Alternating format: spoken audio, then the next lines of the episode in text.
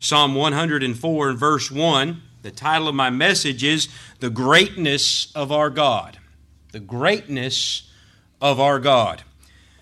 The scripture says, Bless the Lord, O my soul, O Lord my God, thou art very great.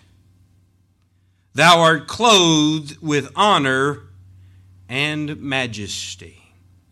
Now, the psalmist here begins this psalm the same way that he began and ended Psalm 103 with this statement Bless the Lord, O my soul. Bless the Lord, O my soul. Now, the word bless is not what we usually think the word bless is. When someone sneezes, usually we say bless you or we are giving somebody a gift and we say we are going to bless them with this gift. We think that our blessings add to one another, and they do. If you give something to me, you add something to me. And I can either be bettered or worse by your blessing. But see, to bless God is not that way. When the psalmist here says, Bless the Lord, O my soul, he is not saying that we are going to add anything to God by blessing him. Your blessings and my blessings to God add absolutely nothing to God. Add absolutely nothing to him. This word bless, it comes with a root word that means to kneel. That's what it means. To kneel down in adoration to God. The psalmist here is commanding his soul, commanding his heart stop what you're doing, halt and bless the Lord. Kneel down before the God of all creation. Stop. Before I go any further, I like to do this. I want every one of us to take a mirror this morning, this evening. And I want you to take that mirror and I want you to place it right in front of you. Don't tilt it towards your neighbor. I'm going to do the same thing. Don't tilt it towards somebody else. Let's put the mirror of the gospel in front of our hearts and say, Did we come here to kneel before God? Is that our purpose? To kneel before God, to bless the Lord, to kneel in adoration as one would kneel before a king in great awe and splendor. Kneel before the Lord. Bless the Lord, O my soul.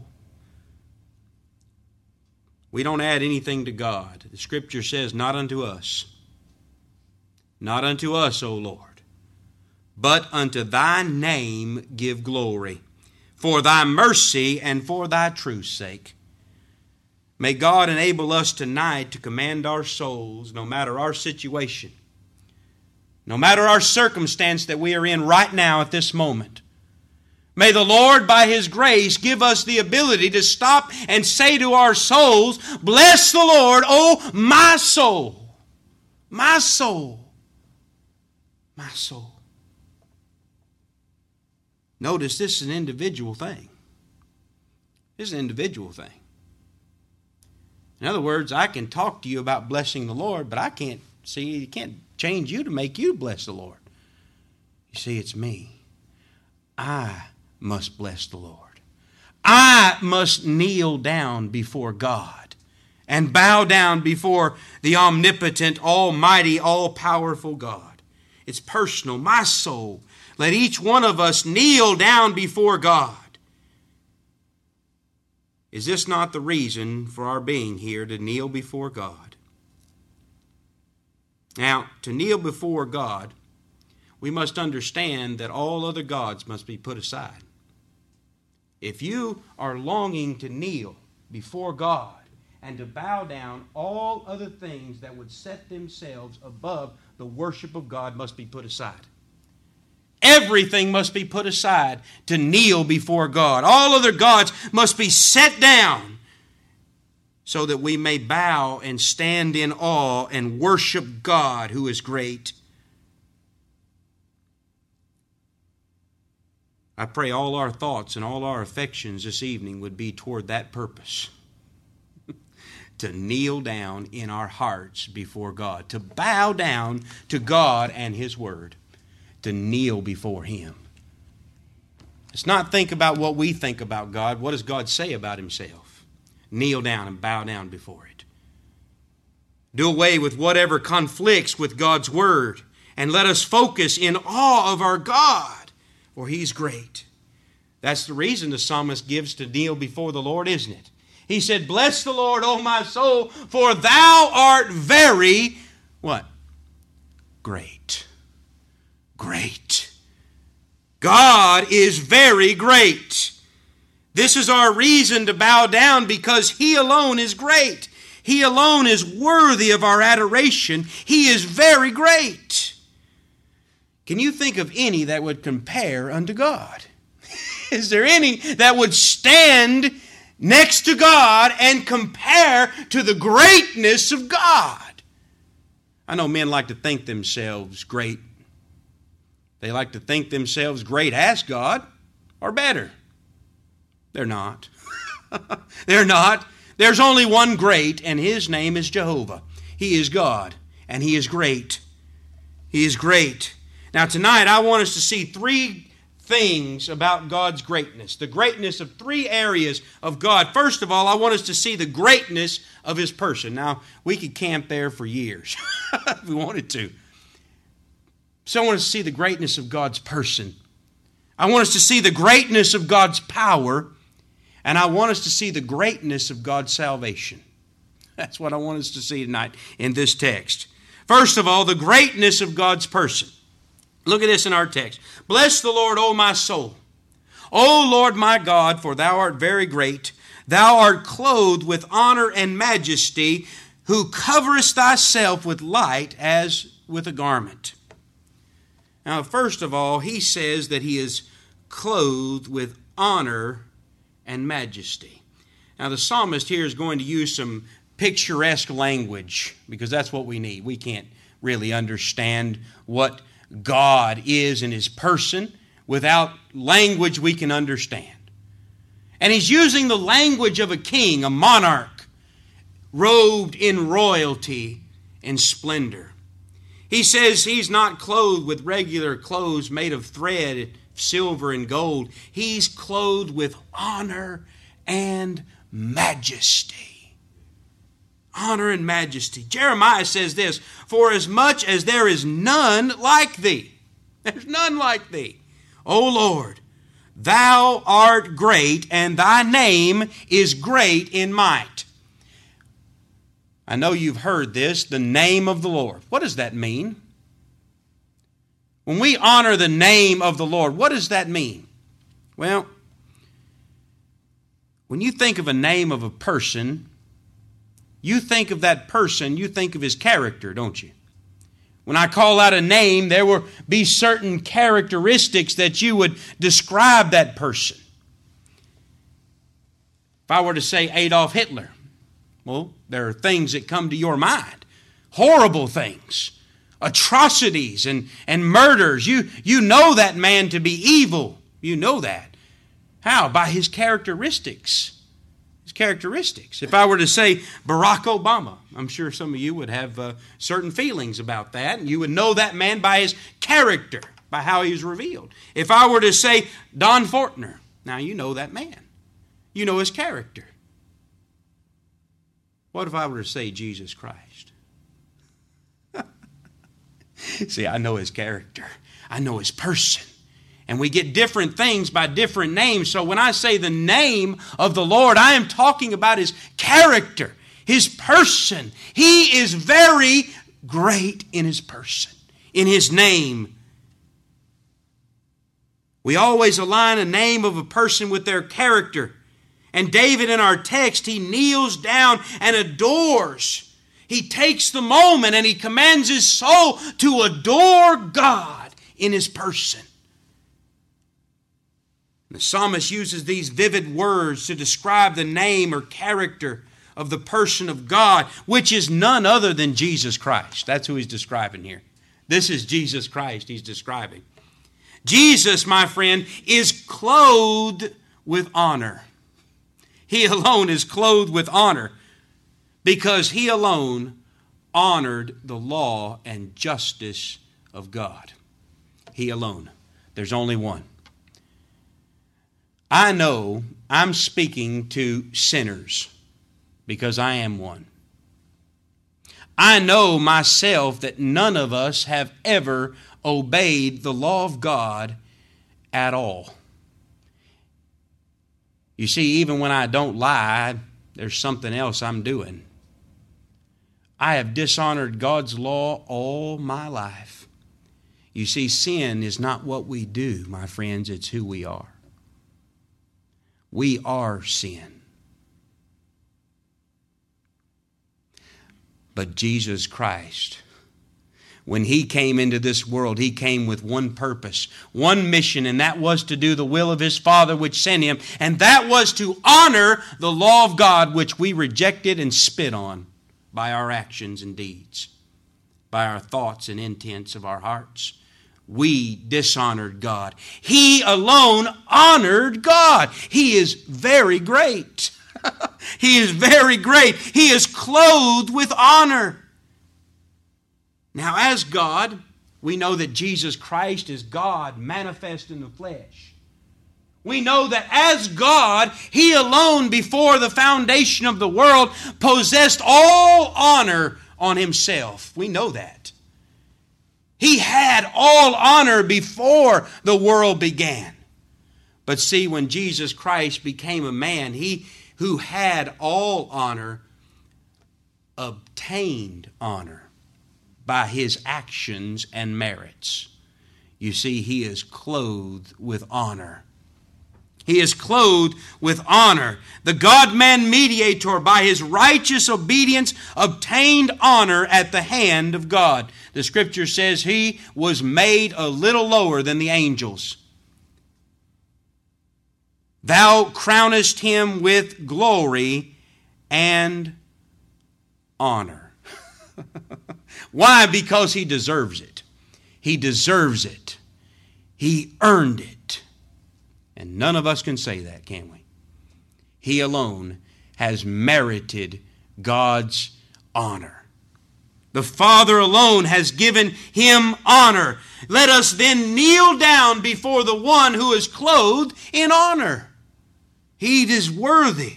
Let us kneel and adore Jesus Christ by faith, who is made a little lower than the angels, so that uh, he became a man and perfectly honored God's law which we failed and cannot obey. I want you to see him in the beauty of his holiness. The God man mediator. My friends, is there any here that see their need of to honor God's law? Do you have that need? You see, God's law is not something we trifle with. God demands perfect obedience from everyone in this room. Every one of us, God demands your absolute perfection. And if you don't have absolute perfection, you will not stand before the living God, but you will die in your sins for all eternity. That's nothing to trifle with. Yet I'm here to tell you of one that has honored God's law. I'm here to tell you of one that has triumphed in honoring God where we all have failed. And His name is Jesus Christ. That's His name. Kneel down, bow down before Christ. He is worthy. Second of all, He says He is clothed with majesty. You see, Jesus, who took upon Himself the form of a servant, and was made in the likeness of sinful flesh, who humbled himself as a peasant and died on a cross 2,000 years ago, is no longer a poor servant, is he? You see, he did that once. He did that once. He is no longer a poor servant, but he is risen from the dead by the hand of God by his honoring God's law, God saw when he died, he justified him and said, Get up. Get up. You deserve it. You deserve it.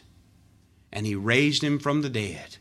He was satisfied with the obedience of Christ, and God raised him up And now God has set him in his rightful place in heaven on a throne, and he is the sovereign ruler and majesty on high right now. That's Jesus. That's where he's at. He is on the throne and he is ruling all things by the word of his power. You wanted to come here tonight, but my friend, you are here because he commanded you to be here. Otherwise, you wouldn't have been here. That's right. You are here because He purposed you to be here. He purposed you to be here. We're not as strong as we think we are. Isn't that right? We're not as strong as we think we are. We don't have things, we don't have a handle on things like we think we do. You see, he has all things. The scripture says, The Father loveth the Son and hath given all things into his hand all things into his hand. Tonight there is a man on the throne of God, clothed with honor and majesty. Praise God, for he who was rich for our sakes became poor, that we through his poverty might be made rich. But now, oh, bless the Lord, oh, my soul, that tonight he is ascended into heaven itself and led captivity captive. He is King. Jesus is King. he is King. He is Lord of lords. King of kings and Lord of lords. Therefore, let us say, Bless the Lord, O my soul, adore him who is King over all. Now, I'll tell you today, people, they don't mind Jesus as Savior, do they? Ask a hundred people if they want to go to hell and a hundred out of a hundred will say no. Anybody in their right mind wouldn't want to go to hell. Nobody wants to go to hell. I think believe in Jesus. Okay, I do. Jesus, you know, I like Jesus. He's a Savior. See, I don't mind Jesus as Savior. Nobody does. It's this Lord business that they don't like. They don't mind having Jesus as a fire escape out of hell, but when I tell you Jesus Christ demands of you, they don't like that so much. They want him as Savior, but they will not have him as Lord. But I tell you this, my friend, if you do not have him as Lord, he is not your Savior. If he is not your master and king, then he is not your Savior. You see, God, when He raised Him from the dead, made Him both Lord and Christ, Lord and Savior. Nobody minds Jesus, who is a Savior, as long as they get to do what they want to do. But you start telling them that Jesus commands this and Jesus commands that, well, they don't want anything. They will throw and said, Let us throw their cords off from us. Who is this man that he should rule over my life and tell me what I can and cannot do? That's what men say who will not have him as Lord. And if you don't have him as Lord, he is not your Savior. He is risen. God had made him both Lord and Christ. And to us who believe, you see, to us who believe, this is not a problem. to us who believe, this is not a problem. He is my Lord and my God. That's who He is. I willingly bow down. Matter of fact, that's the only place I long to be found, is at His feet. is there any other place you'd rather be than at the feet of Jesus Christ? Mary had it right, didn't she? And Jesus said, One thing is needful. And she found out what that was. What is that? Bless the Lord, O my soul. Kneel down before Jesus Christ. Kneel down. He is worthy. God has made him both Lord and Christ. Now, all that the Father giveth me, Christ said, shall come to me, and him that cometh to me, I will in no wise cast out. Is that not a gracious Lord? Is that not a gracious Lord? When I say He is King, He is a gracious monarch. He's gracious. You see, he was gracious enough to choose a people before the foundation of the world. And he was gracious enough to die for them on that cross. And he will be gracious enough to call them, and they will come. Every one of them made willing in the day of his power when he comes to us. We will bow down. We have come by his grace, and have we not found him gracious? Is not his majesty a wonder to behold? Do we not stand in awe as Isaiah did when he saw the Lord high and lifted up? Have you saw the Lord high and lifted up, or do you see Jesus as a buddy, as a friend, pal? Or do you see him as God? He's my God and I love and worship him. Bless the Lord, O my soul.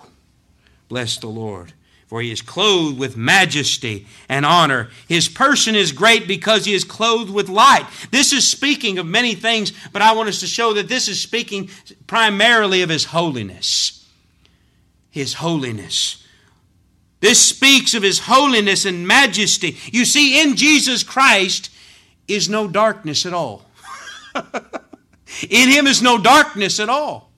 There's no trickery, is there? There's no deception. What he says is what he means, and what he means is what he says. We long for that in people, don't we? But you won't find it. You'll only find it in one Jesus Christ. In Him is light, in Him is holiness.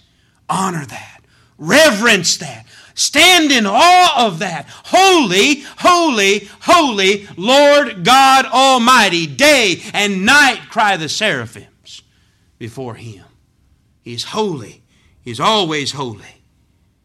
No man can approach unto God. Why? Because you and I are sinners.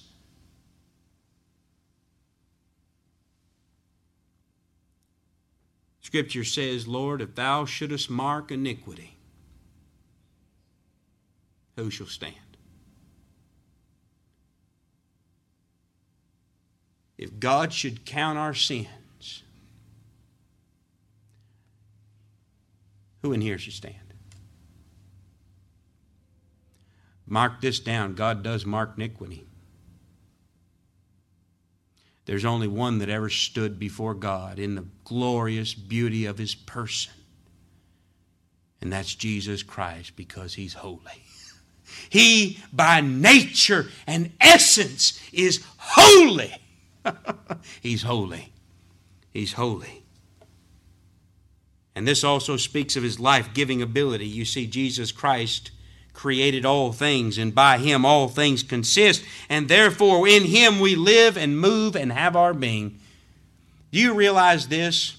That every one on the face of this earth, man and beast, breathe in and breathe out at his command?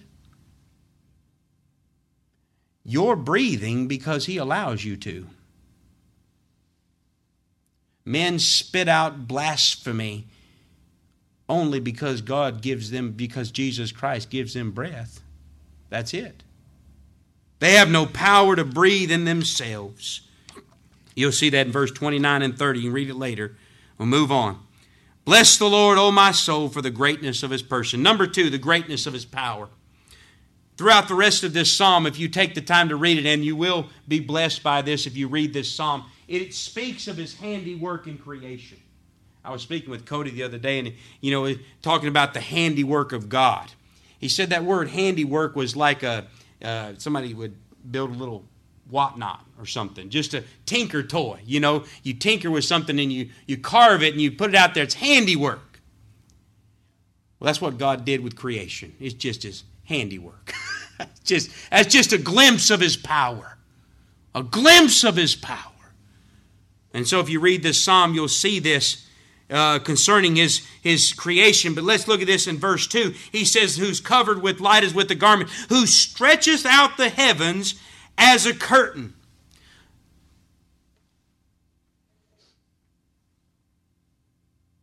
Notice the language of that.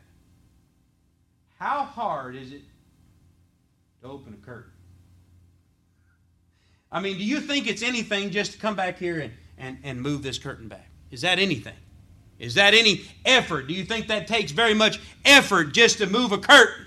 As a man opens and closes the shades, so does Jesus Christ create the universe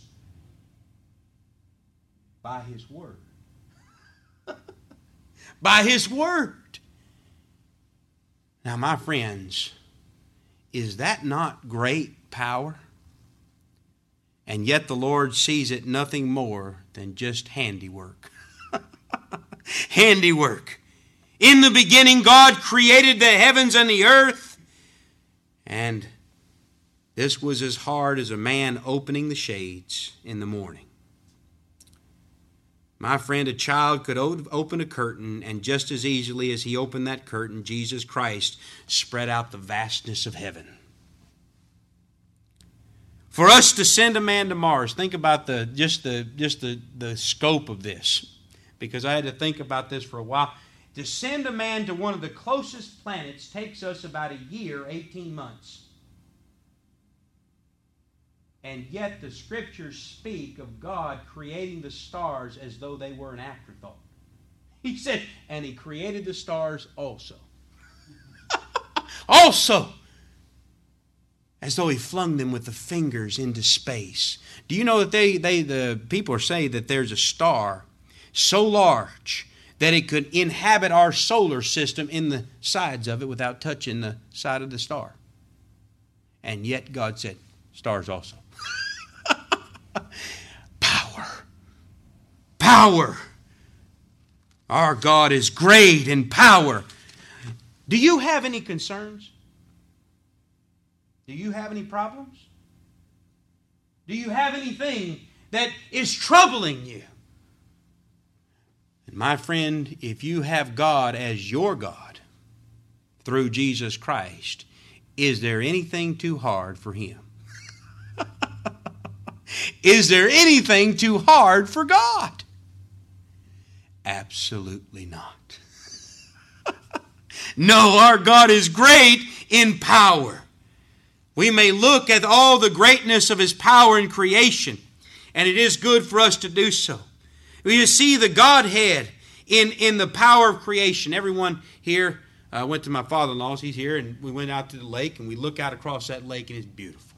Absolutely gorgeous. You know, you can look at creation, you can, you can determine, every man can determine that somebody created that. Some, somebody created that. Only a fool says in his heart that, that nobody created that. My friend, you won't ever know God by looking at that. You'll know His power. You'll know He's powerful, but you won't know who He is. You read Romans chapter 1, and we see that in Romans chapter 1 and verse 18, it says, The wrath of God is revealed from heaven against all ungodliness and unrighteousness of men who hold the truth in unrighteousness because that which may be known of God is manifest in them. For God hath showed it unto them. How did he do that? By the creation.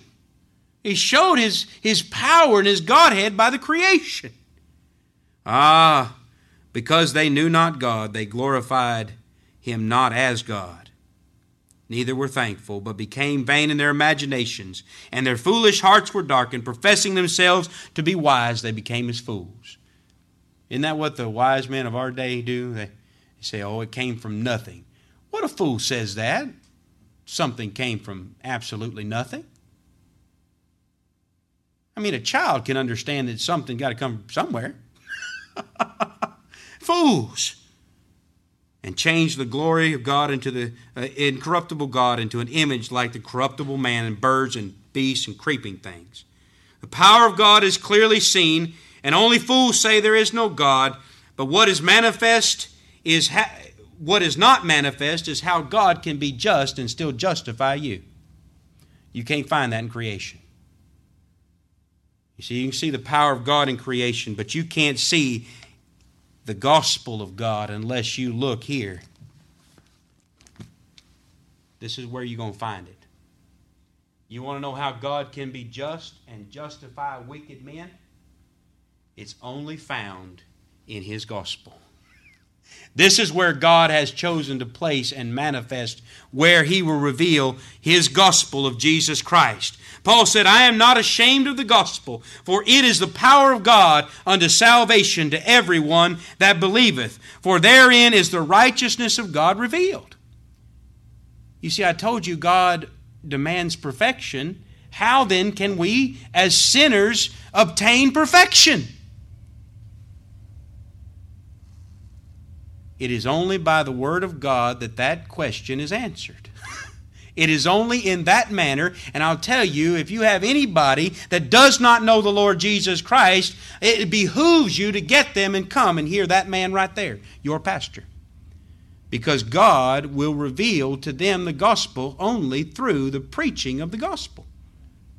He'll reveal himself only through the preaching of the gospel, nowhere else. Nowhere else. The power of God and His salvation. The gospel is the gospel of Jesus Christ. A man can bow down to all that I've said today, tonight, the majesty of God, the, the power of God, the person of God, but you see, he'll never really know who God is but by the person of Jesus Christ. By the gospel. See, the gospel is not a creed. It's not a doctrine, it's a person. it's a person. Jesus Christ is the gospel. You see, a man will worship the God of his own craft and imagination and does not understand the righteousness of God and see God's holy demands upon their soul. It is only through Jesus Christ that we can see the greatness of God's salvation. That's my last point the greatness of God in salvation. Do you know that salvation only comes by revelation?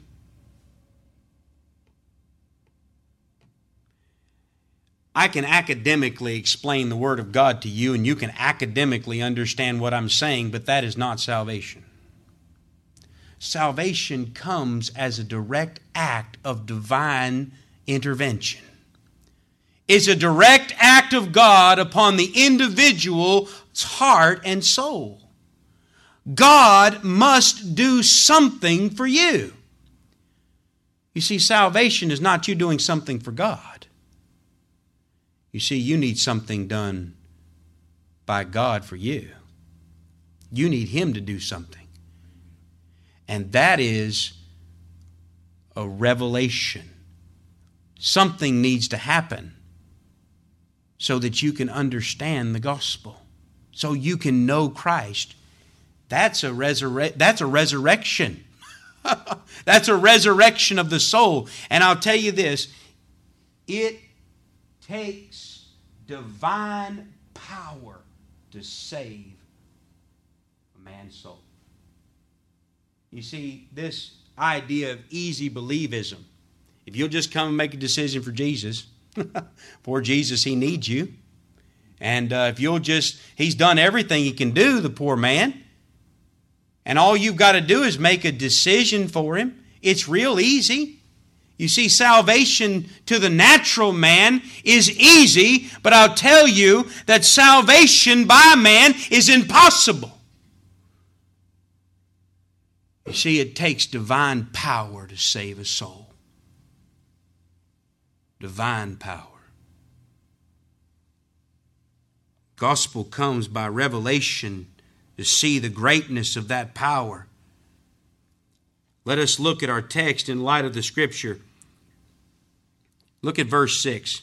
He says, Thou coverest the deep as with a garment, and the waters stood above the mountains. What this is talking about is God in creation. Remember in the beginning in Genesis, it said the waters covered the face of the deep. All of the mountains of the earth were under the water. What is this saying? This is saying that all men are born under sin even the highest of men are born altogether in sin and shame.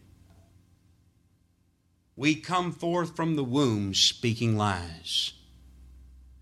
We are sin, and we are covered in the darkness and depths of our sin. We all by nature are entombed in the cold depths of night, and we by nature are both unwilling and unable to uh, recover ourselves. We are supposed we are suppressed and overtaken by our lusts and by our passions. We are run we run from God and are enemies of God by nature. Oh, but see the great saving power of God in verse 7 At thy rebuke they fled. At thy rebuke they fled. At the voice of thy thunder they hasted away. But God, who is rich in mercy, one day came to us who believe and rebuked the sin of our nature, the sin of our heart that enslaved us by the voice of the gospel. You see, he sent a man to preach this message of Jesus Christ and him crucified. And one day God applied that message to our hearts. And we believed. And we believed. He sent a man with a message of peace. Let me ask you this Do you have peace with God? If you do, are you sure? Because if you don't, that's a big, big, big thing there, isn't it? Means you're at war with God if you don't have peace with God. Do you have peace with God? Do you have peace in your soul regarding your sin? If you long for peace for your sin, your sin then must be dealt with. You see, that's the only way we can have peace with God. Our sins must be dealt with.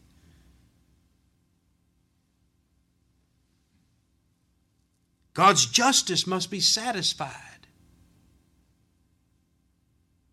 And I tell you, as a man of God, the only way that's going to happen is by Jesus Christ. He alone satisfied God's demands. He alone. He is the only way that we could have peace with God.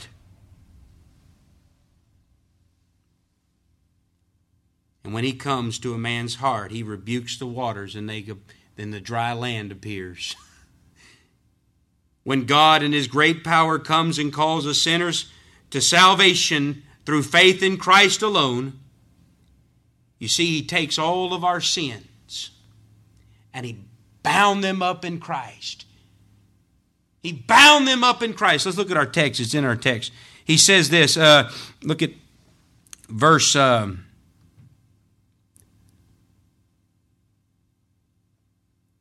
verse 8. Uh, I lost that place there.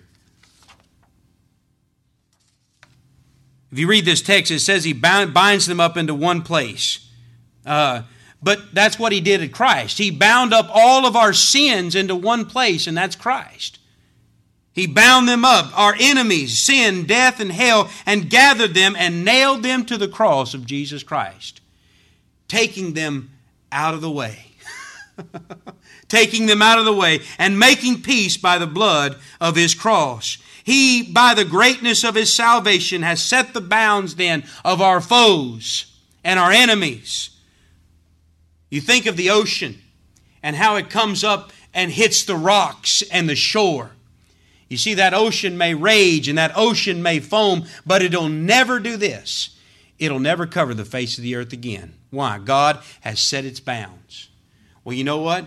God, that sin that once covered us like the mountains, God has set it apart and set its bounds. And yes, it rolls at our feet sometimes, and the waves of our enemy crash against us and cause us to despair. But you know what? It'll never overcome anyone who is in Christ. Why?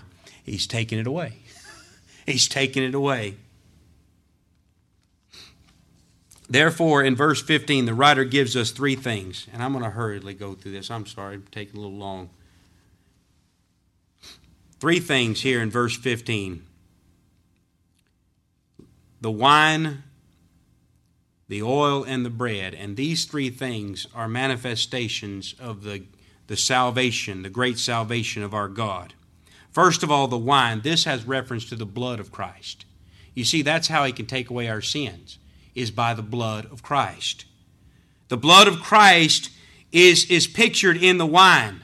Now, in this day, the wine was necessary. You couldn't have uh, any other type of drink for the long desert trips that these men took.